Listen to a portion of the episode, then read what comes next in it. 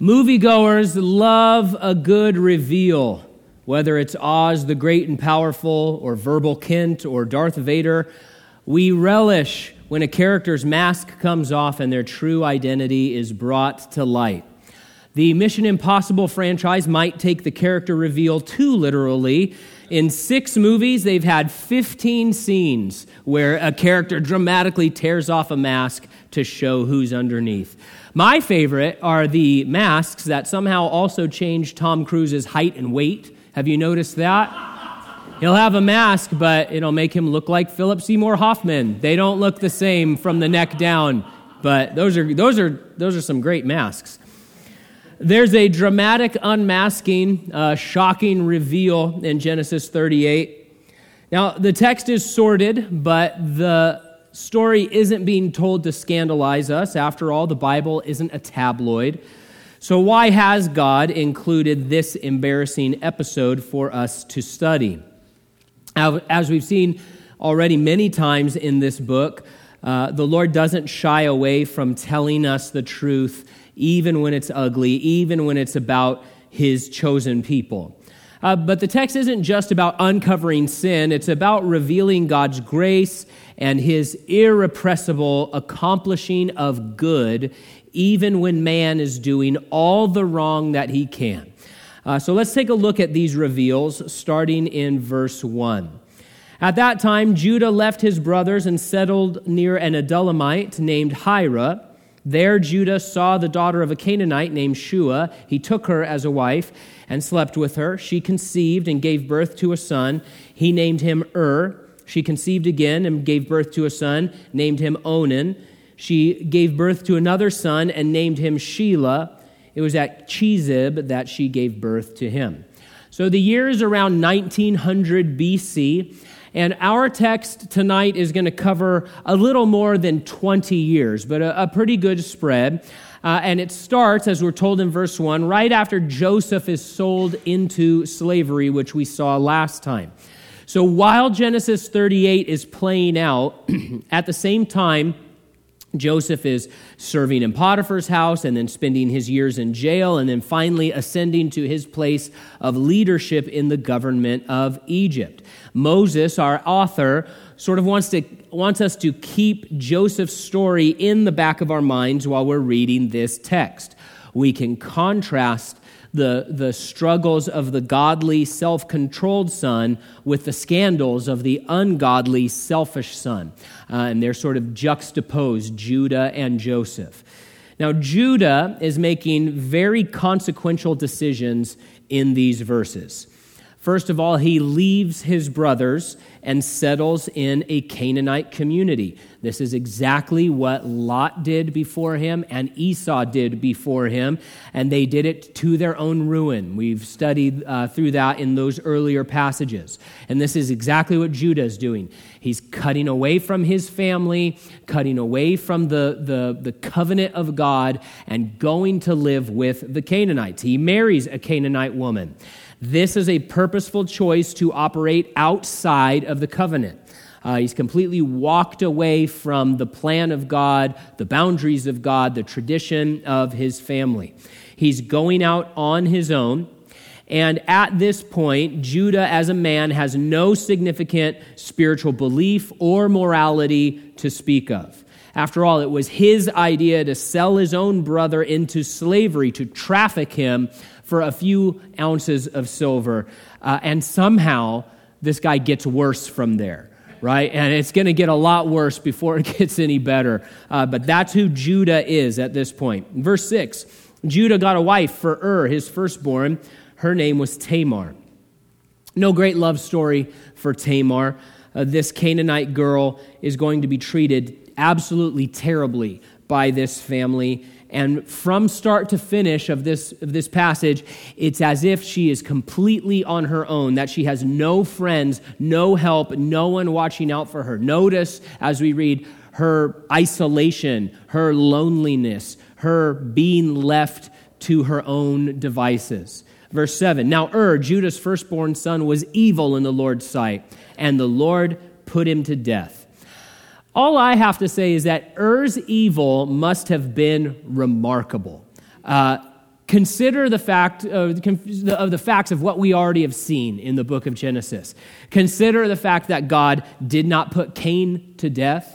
He did not put Lamech to death. He did not put Ham, the wicked son of Noah, to death. And if you're familiar with this passage, or you will be after this chapter, he doesn't even put Judah to death for all the things that he's done, and he's selling his own brother into slavery. So, man, what did do? What kind of a man was Er? We don't know, but he wasn't good. Now, this is the first time in the Bible where God executes an individual for their sin. There were wider judgments, of course, like the flood. That was a global judgment as a result of man's sin. And there was the destruction of Sodom and Gomorrah and the cities on the plain. That was also a judgment on sin. But this is the first individual judgment that God looked down on a life and made the determination that you're done, I'm going to kill you because of your sin. It was the first time that happened, but it wouldn't be the last. In fact, even into the New Testament, we see God at times bringing terrible terminal judgment on specific people, specific unbelievers, like Herod Agrippa in Acts 12. The people were trying to suck up to Herod Agrippa, and they were saying, the voice of a God and not of a man, the voice of a God and not of a man. And he was like, yeah, I kind of am like a God. And the Lord said, that's enough. And an angel struck him, and he's eaten by worms, and he dies. There's, I think, a great Donut Man song about that. All you young worship leaders, if you could work on an Acts 12 worship song, that'd be great. Also, it wasn't just unbelievers that we see the Lord bringing terminal judgment on for their sin. In fact, we see more often God doing it to believers in the New Testament. Believers, Christians like Ananias and Sapphira in Acts chapter 5, who played the hypocrites, lied to the Holy Spirit, lied to the church, and they were struck dead for that sin right then and there. Also, some of the believers in the church at Corinth. In 1 Corinthians chapter 11, Paul says, listen, because of some of your sin, some of you are sick, and some of you have fallen asleep, meaning have died because of your sin.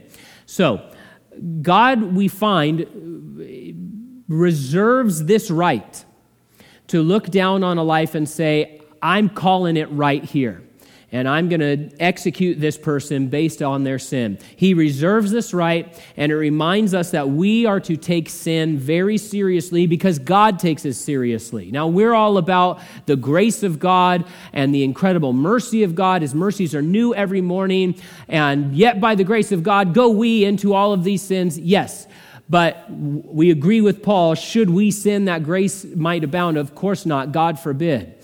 And though God is a God of love and grace and mercy and unfailing kindness, he also is very serious about sin, and he sometimes makes very serious determinations for reasons that he doesn't always reveal to us. And so he takes it seriously. We also need to take it seriously.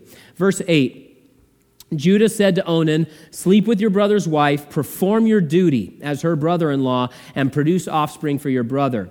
But Onan knew that the offspring would not be his, so whenever he slept with his brother's wife, he released his semen on the ground so that he would not produce offspring for his brother. What he did was evil in the Lord's sight, so he put him to death also.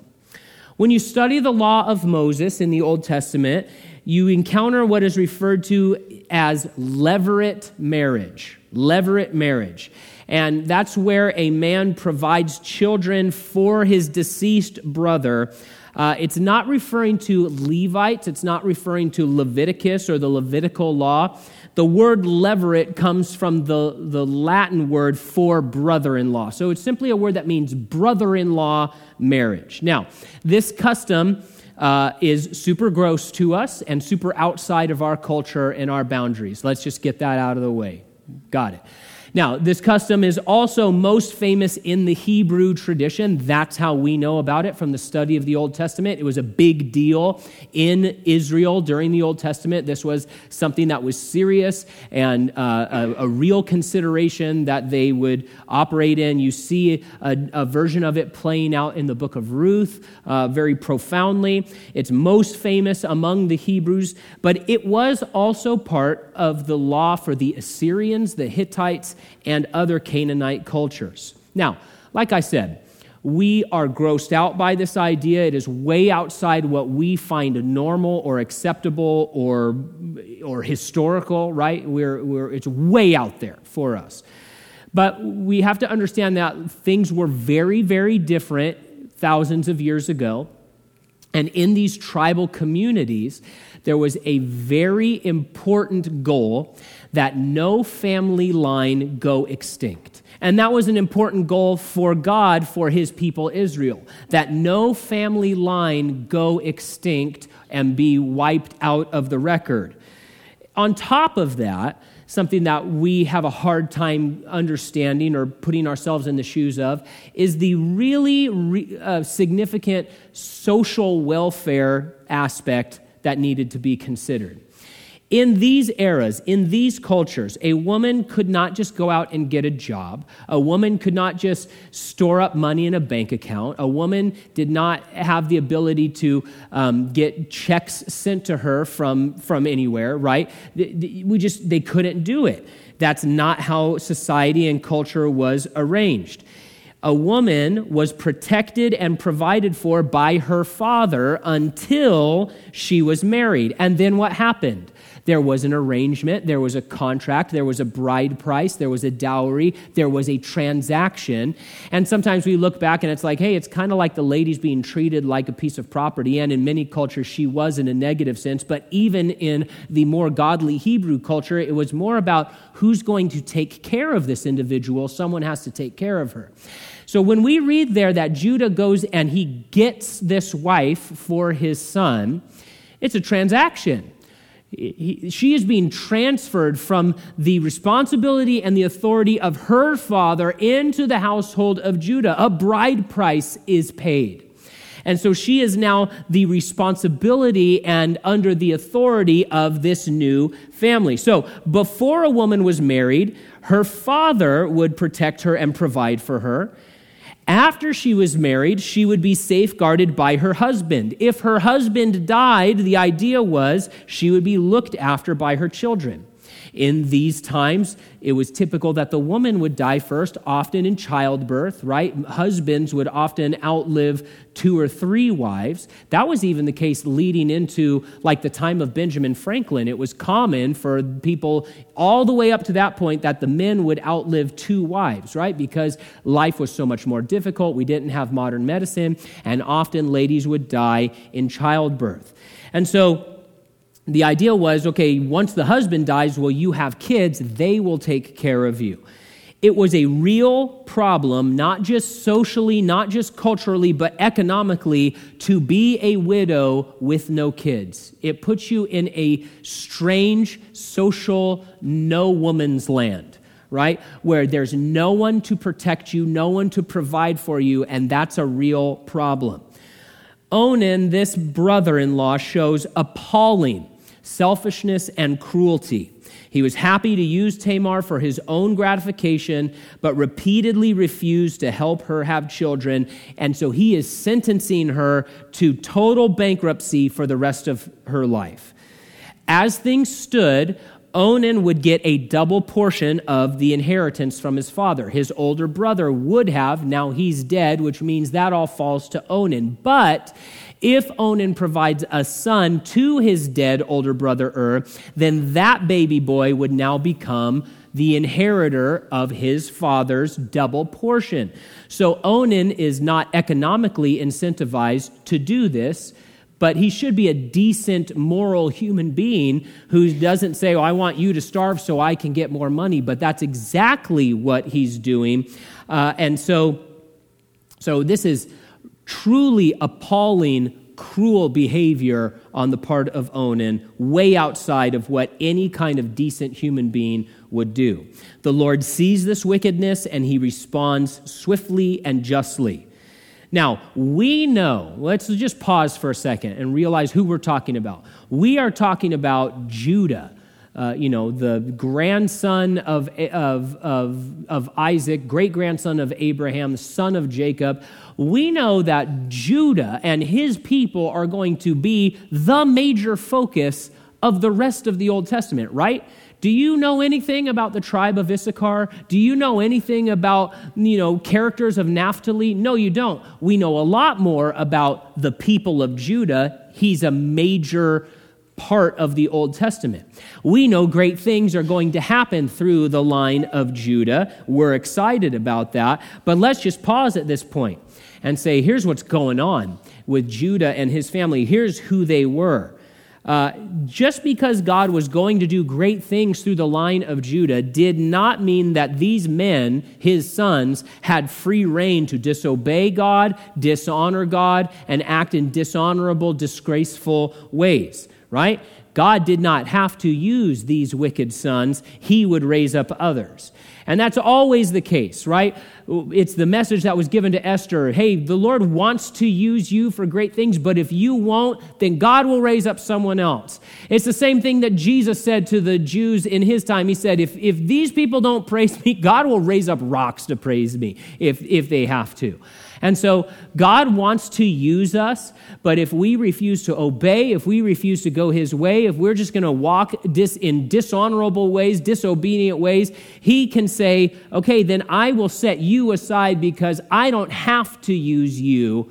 I want to use those who are willing to obey me and love me and honor me and give their hearts to me. And so he did not have to use these guys. He could and would raise up others. So the question is, how would Judah respond as the pressure increased in the family? Verse 11, Judah said to his daughter-in-law Tamar, "Remain a widow in your father's house until my son Shelah grows up," for he thought he might die too, like his brothers. So Tamar went to live in her father's house. Judah responds with a selfish, dishonorable solution. First of all, he assumes that it's Tamar's fault. She's some kind of black widow. She's the reason why my two sons are dead, and if I have Shelah go over to her, he'll die too. Second, he lies outright.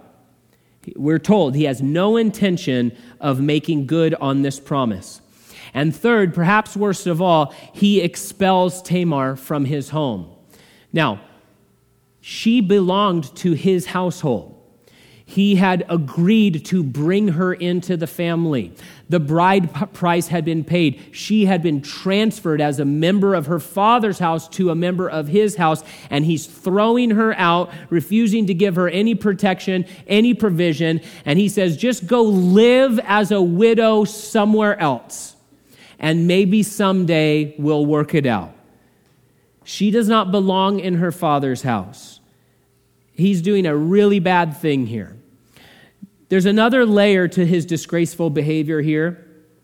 Judah has decided to throw in with the Canaanites, right? He's made the choice to leave his family and say, I live with the Canaanites now. He lives with them. He marries with them. He does business with them. He's friends with them. It's interesting to discover that in the Hittite and Assyrian laws, levirate customs and levirate laws extended not just to the brothers-in-law, but to the father-in-law as well. Meaning that in the culture he had willfully assimilated into, it was now legally his duty to bear a child with Tamar. Now, obviously, we in the 21st century as New Testament Christians, we come at this from a very different perspective. But according to the choices that Judah has made, the life that he's carved out for himself, it was his responsibility legally and culturally and morally to either provide his son to give an heir to Tamar or for himself to give a son to Tamar. There was no law of Moses yet. They're not under the Mosaic law. He had said to his son, do your duty, right? Do your duty. You better do this. But now he is not only unwilling to do his duty under the Canaanite system that he wants to be a part of, he won't even offer his third son to do what he should do. He won't even offer her provision and protection as the father-in-law who should be looking out for her. Verse 12 says, after a long time, Judah's wife, the daughter of Shua, died. When Judah had finished mourning, he and his friend Hira, the Adullamite, went up to Timnah to his sheep shearers. We live in such a different day and age, it's hard for us to understand the plight Tamar was facing. She has no future. She has no hope. She's left in bankrupt isolation as a widow forever. Meanwhile, Judah, a man of wealth, a man of freedom, a man of position, a man of authority, he gets to mourn for a little while, right? But then he gets to just be done with mourning. She's just living as a widow forever, right? As far as he's concerned, with no hope, no way out, no end in sight to the black tunnel that she's in. While he's like, well, I mourned for a while and now I'm back to my regular life. And I get to go to Timnah to sheep shearing. And that wasn't just actual shearing of the sheep. It was a time of partying and celebration. It was like a big deal. He'd be going there to make money and carry on his life and carouse around. And that's exactly what he's going to do. So we need to see this incredible contrast between the plight of Tamar and just the sort of arrogant selfishness of Judah. Verse 13, Tamar was told, your father-in-law is going up to Timnah to shear his sheep. So she took off her widow's clothes, veiled her face, covered herself, and sat at the entrance to Enaim, which is on the way to Timnah. For she saw that, though Shelah had grown up, she had not been given to him as a wife. When Judah saw her, he thought she was a prostitute, for she had covered her face. So there's a lot of commentary debate over this mask, this veil that she wore. Was it the universal bandana of harlots or what? You know, there's just a lot of weird archaeological discussion about it. But the point is not about, you know, the point is that Judah didn't recognize Tamar. He didn't know it was her. The fact that she was hanging out by the road where she was the greater signal that she was a person in search of a John than anything else. Now, Tamar is making a very specific, very calculated decision here. We don't know a lot about her, but we do know that she had spent years waiting for the right thing to happen. She didn't return to her Canaanite people to find a husband. She was like Ruth in that sense. She seemed to believe that she belonged in this family and that it was her right to have a son, and that right was being wrongly denied her by her father-in-law. It is also interesting to note this piece of historical trivia. In this era, the veil was the garment of a betrothed woman. Think about Rebecca, right? When she showed up and she saw Isaac in the distance, she said to the servant, who is that? He said, that is my master who you're betrothed to. She immediately puts the veil on, signaling that I'm the one you're betrothed to.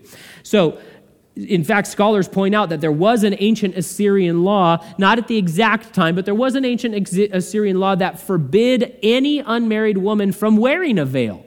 And so that may or may not have been in effect. It's just interesting. Either way, her disguise here should have signaled to Judah that she was a betrothed woman, betrothed to another man, and he had no business hitting on her, trying to pick her up. Isn't it sad that Tamar could absolutely count on Judah visiting a harlot? As soon as she heard he was going to Timnah, it's like 20 miles away, far enough for her to spring this trap on him and make it work. What was the first thing she thought? She thought, oh, I know what he'll do. He'll visit a prostitute. Why don't I just make myself look like a prostitute and solve the problem that I'm in? The question is asked, why didn't she set the trap for Shelah? We're left to speculate. We don't know. The simple answer may simply be that she knew Judah would take the bait, and maybe Shelah wouldn't. Verse 16, he went over to her and said, come, let me sleep with you. For he did not know that she was his daughter-in-law. She said, what will you give me for sleeping with me? I'll send you a young goat from my flock, he replied. She said, "Only if you leave something with me until you send it." "What should I give you?" he asked. She answered, "Your signet ring, your cord, and the staff in your hand." He gave them to her, and he slept with her, and she became pregnant by him. She got up and left and removed her veil and put her widow's clothes back on. So Judah immediately solicits her in a coarse and vulgar way, according to Hebrew scholars. His offer of a youngling from his flock is ironic. She needed a kid, but not of the goat variety. Not only did Tamar assume that he would take the bait, she also assumed he would lie about it later. And so she got this collateral from him. She knew she would need it. She asked for these items. The signet ring was probably a little cylinder that was carved in a particular way that they would use to press into clay or to put into like agreements, official contracts, like a personal notary. The staff that he carried was also usually personalized. He should not be giving these things up. One scholar noted that this was like giving up your driver's license and credit cards. So not good things to be giving up. But Judah has nothing but self on the mind. He's unwilling to wait for his sin, even when he's in the place where all his flocks are. Remember that. Why did he go to this place? Because that's where my flocks are, and I have to shear my sheep. What does he say he'll give her? I'll give you a little young one from my flock. It would not have taken much time at all, I don't think, for him to procure one of those little goats and bring it back here. But he was unwilling to wait. His sinful heart was rushing him toward ruin, because that's what sin does. It leads us into the trap. It leads us into the pit. It leads us into ruin. That's what the enemy wants to do. That's what our sinful flesh wants to do. Ruin us, destroy us, bring us down. Verse 20 says, when Judah sent the young goat by his friend, the Adullamite, in order to get back the items he had left with the woman, he could not find her. He asked the men of the place, "Where's the cult prostitute who was beside the road at Enaim?" "There's been no cult prostitute here," they answered. So the Adullamite returned to Judah, saying, "I couldn't find her. Besides, the men of the place said, 'There's been no cult prostitute here.'" So Judah replied, "Let her keep the items for herself. Otherwise, we'll become a laughingstock. After all, I did send this young goat, but you couldn't find her." So Judah takes his payout to a prostitute more seriously than the welfare of his own daughter-in-law. He's completely ignoring her, completely neglecting her, completely cheating her, but like worrying himself about how, well, you better make sure that, you know, I pay off this harlot. Beyond that, we see the corruption of his thoughts. Oh man, what will the lads think? I don't want them to laugh at me. What about what the Lord thinks, man? God was actively judging this family, and Judah was blind to it, right? God is killing your sons because of how wicked they are. And you're like, well, I don't want the guys to think I'm, you know, not cool. He's blind to his son's sins. He doesn't think twice about his own sins. He says, I don't want to become a laughingstock. Your version may say, lest we be shamed, right? The word there is someone who is worthless, foolish, and disreputable. He's like, I don't want people to think I'm worthless, foolish, or disreputable. Spiritually speaking, he's all of those things, but he doesn't care at all. Verse 24, about 3 months later, Judah was told, your daughter-in-law Tamar has been acting like a prostitute, and now she's pregnant. Bring her out, Judah said, and let her be burned to death. So Judah is told, Tamar's been acting like a prostitute, and his reaction is, well, we can't have that. You know, she's betrothed to my son after all, and so we better kill this girl. His hypocrisy is stunning. He immediately sentences her to death, and we're going to see in the next verse, everybody just goes along with it as if that he had the right to do it. It reveals that she did still, as far as everyone was concerned, including Judah, she still fell under his authority. He had the authority and the ability to sentence her to death. No one batted an eye at that, because it's like, oh yeah, she is yours to do with as you please. Meanwhile, he has thrown her out of his house. He's not paying for her food. He's not helping her with any protection. He's withholding all the things he's supposed to give her. And now he's like, well, but now it's my responsibility to kill this girl. Let's get her killed. Incredible. He had spent years neglecting her and cheating her and refusing to show her basic decency. Now he hears a rumor secondhand, by the way. He hears a rumor hearsay that she's done something she shouldn't, and he quickly calls for her execution. He wants to get rid of Tamar, and this seems like a very convenient solution. Verse 25, as she was being brought out, she sent her father-in-law this message, "I am pregnant by the man to whom these items belong." And she added, "Examine them. Whose signet ring, cord, and staff are these?" Judah recognized them and said, "She is more in the right than I, since I did not give her to my son Shelah, and he did not know her intimately again." Judah is exposed for all he has done. The staves of that era sometimes even had the name of their owner inscribed on them. I like to imagine that it said Judah on there. It might have. What a scene this must have been among the community. In this climactic moment, the masks come off, both Tamar and Judah. All is laid bare before God and everyone. To his credit, Judah repents. He acknowledges and confesses his sin, and he does what is right from that point forward. It is a turning point for Judah, the son of Jacob. In fact, the next time we see him, he's back with his brothers. He's acting like a servant leader. He speaks truthfully and living sacrificially. Thanks to his intervention, he convinces Jacob to let them go down to Egypt so that they will live and not die. So there's a dramatic turnaround, and this is the moment where it begins. Was Tamar right in what she did? It seems like Judah is saying that she was. What are we to make of that? Now, Judah doesn't necessarily speak for God, at least at this point, to be sure. But it is interesting, looking forward through the Old Testament, we see that God did bless Tamar's efforts here.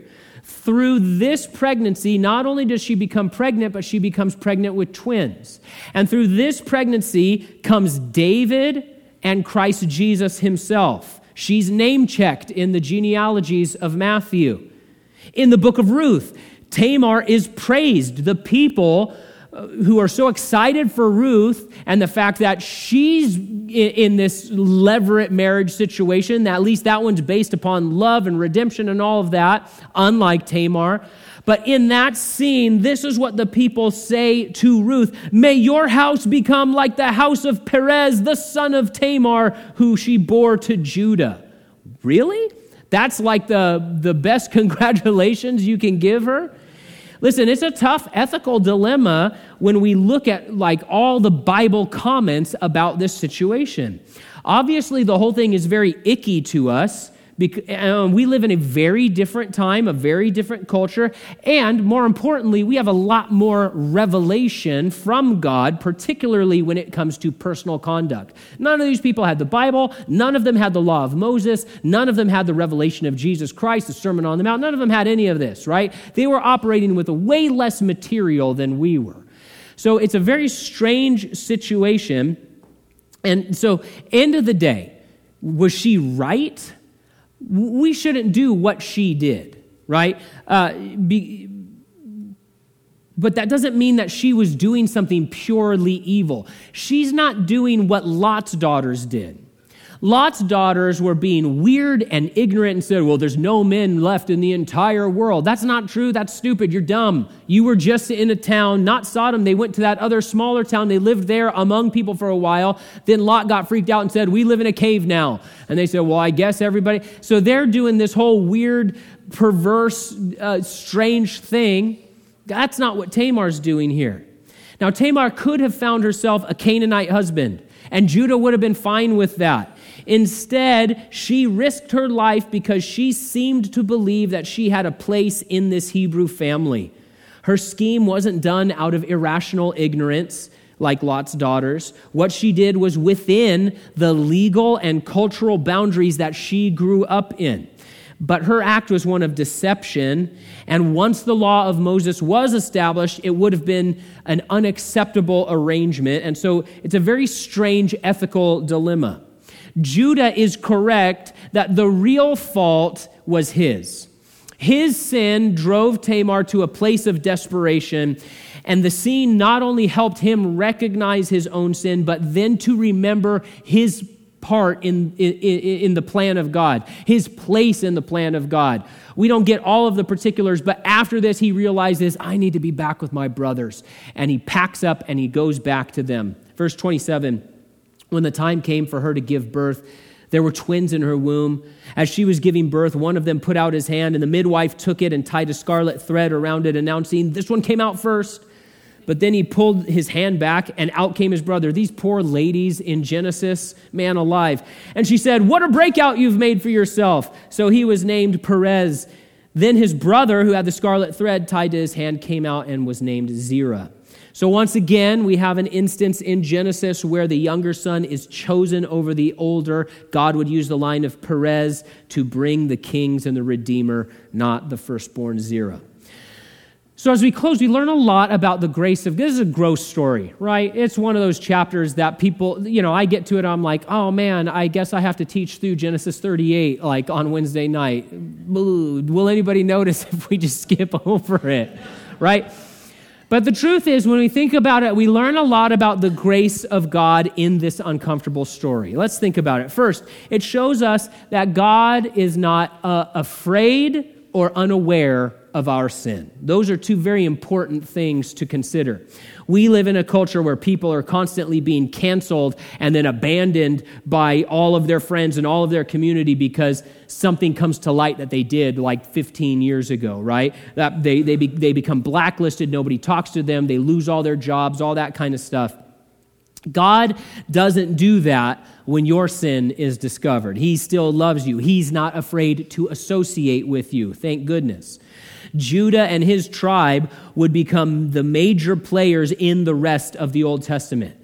But God doesn't paper over his sin either. It's on display in all its shocking awfulness. Of course, God is not cavalier about that sin. The story is about the Lord exposing sin and bringing Judah to repentance and turning him back from the destruction of his sin. But the Lord's love for Judah and for us is constant, even though we are wretched sinners who do not deserve his love. God is not afraid to associate with you. He comes down from heaven to earth to save us, even though we are dead in trespasses and sins. In addition to that love, Judah's story shows us how God can redeem and transform really, really wicked people. What a good story this is. Judah was a despicable person in chapters 37 and 38. One of the worst characters in the book of Genesis. He's a human trafficker. He's visiting prostitutes. He's cheating his own family. He's a liar. He's all of these different things. He's condemning a woman to be burned alive until she dies without even asking if the story about her was true. That's who he is. And by chapter 44, he's a hero. He's saving lives. He's been transformed. And there's a lovely moment of sort of poetic restoration in chapter 49. You see, in this section, by his sin, Judah had lost his staff, right? It's this personal thing, this staff. It's like a scepter. It's taken away from him. He lost it because of his sin. And in chapter 49, as Jacob is giving the heavenly blessing to his sons, God gives the staff back to Judah. And he says, the scepter, the staff is never going to depart from your family forever. God's restoration of our lives is everlasting, and he attends to even the smallest details. We're also reminded of how God helps the helpless. Tamar, she reminds us of Hagar, right? That's why they rhyme. Not really, but Tamar finds herself in this desperate situation, no way out, no hope. As you read the text, where are her friends? Where are her family? Where's anyone who will help her, who will stand up for her, who will be with her? No one will help her. No one will watch over her. She's treated so badly. No one's trying to shield her, but God was there. He was the one treating her kindly, treating her generously, looking out for her future. She was robbed of sons twice, once from Er, once from Onan, and so he gave her twins, right? She had nothing to do with his family of faith, but he brought her in to be a part of it anyway. God's grace for Tamar, this outsider Canaanite, reminds us of how he has grafted us into his family. Tamar had been bought by the father for the son, and therefore she had the right to bear a child in this family. God agreed with all of that. And it reminds us in a devotional way how by God's grace He has blood-bought us, brought us into his family, and it says he has given those who believe the right to become children of God. And unlike Judah, God our Father will not withhold any provision or protection from us. He has brought us in, he has made us his own. His grace is unfailing and unstoppable and unmatched. Even when the worst is happening on the earth, God's best is being accomplished by his power and his love and his grace for you and for me and for the rest of this world.